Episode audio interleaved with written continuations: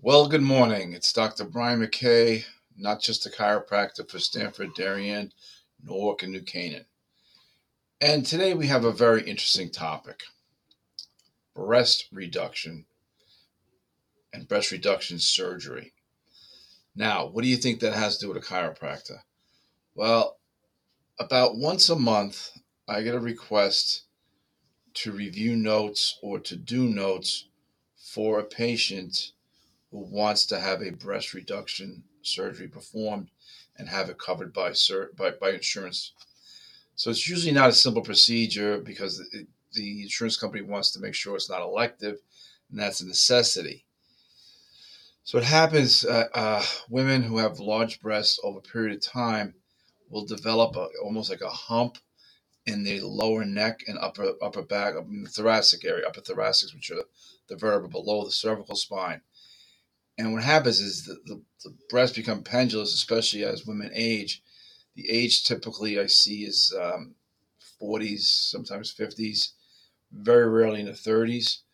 And so the, the, the pendulous breast tissue will pull down and accentuate the curve, making that curve or hump even more pronounced.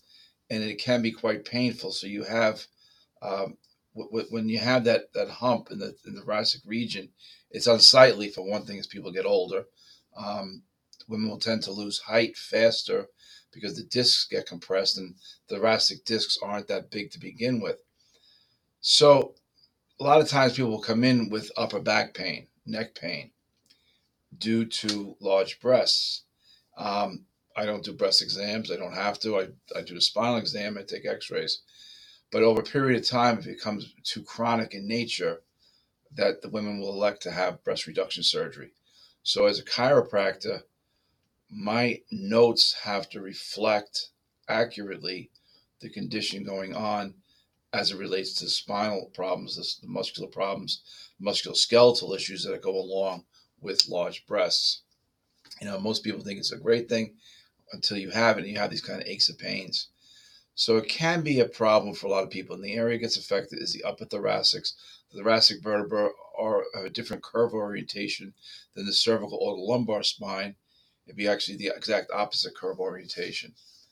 So what happens is you need to basically go to a chiropractor for an extended period of time.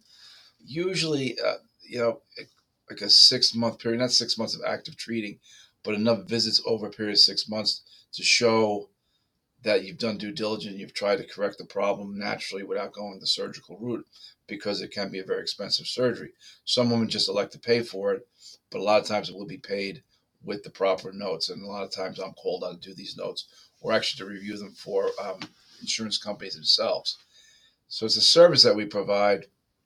You know, there is no breast exam. Again, I do not need to do a, I won't do a breast exam.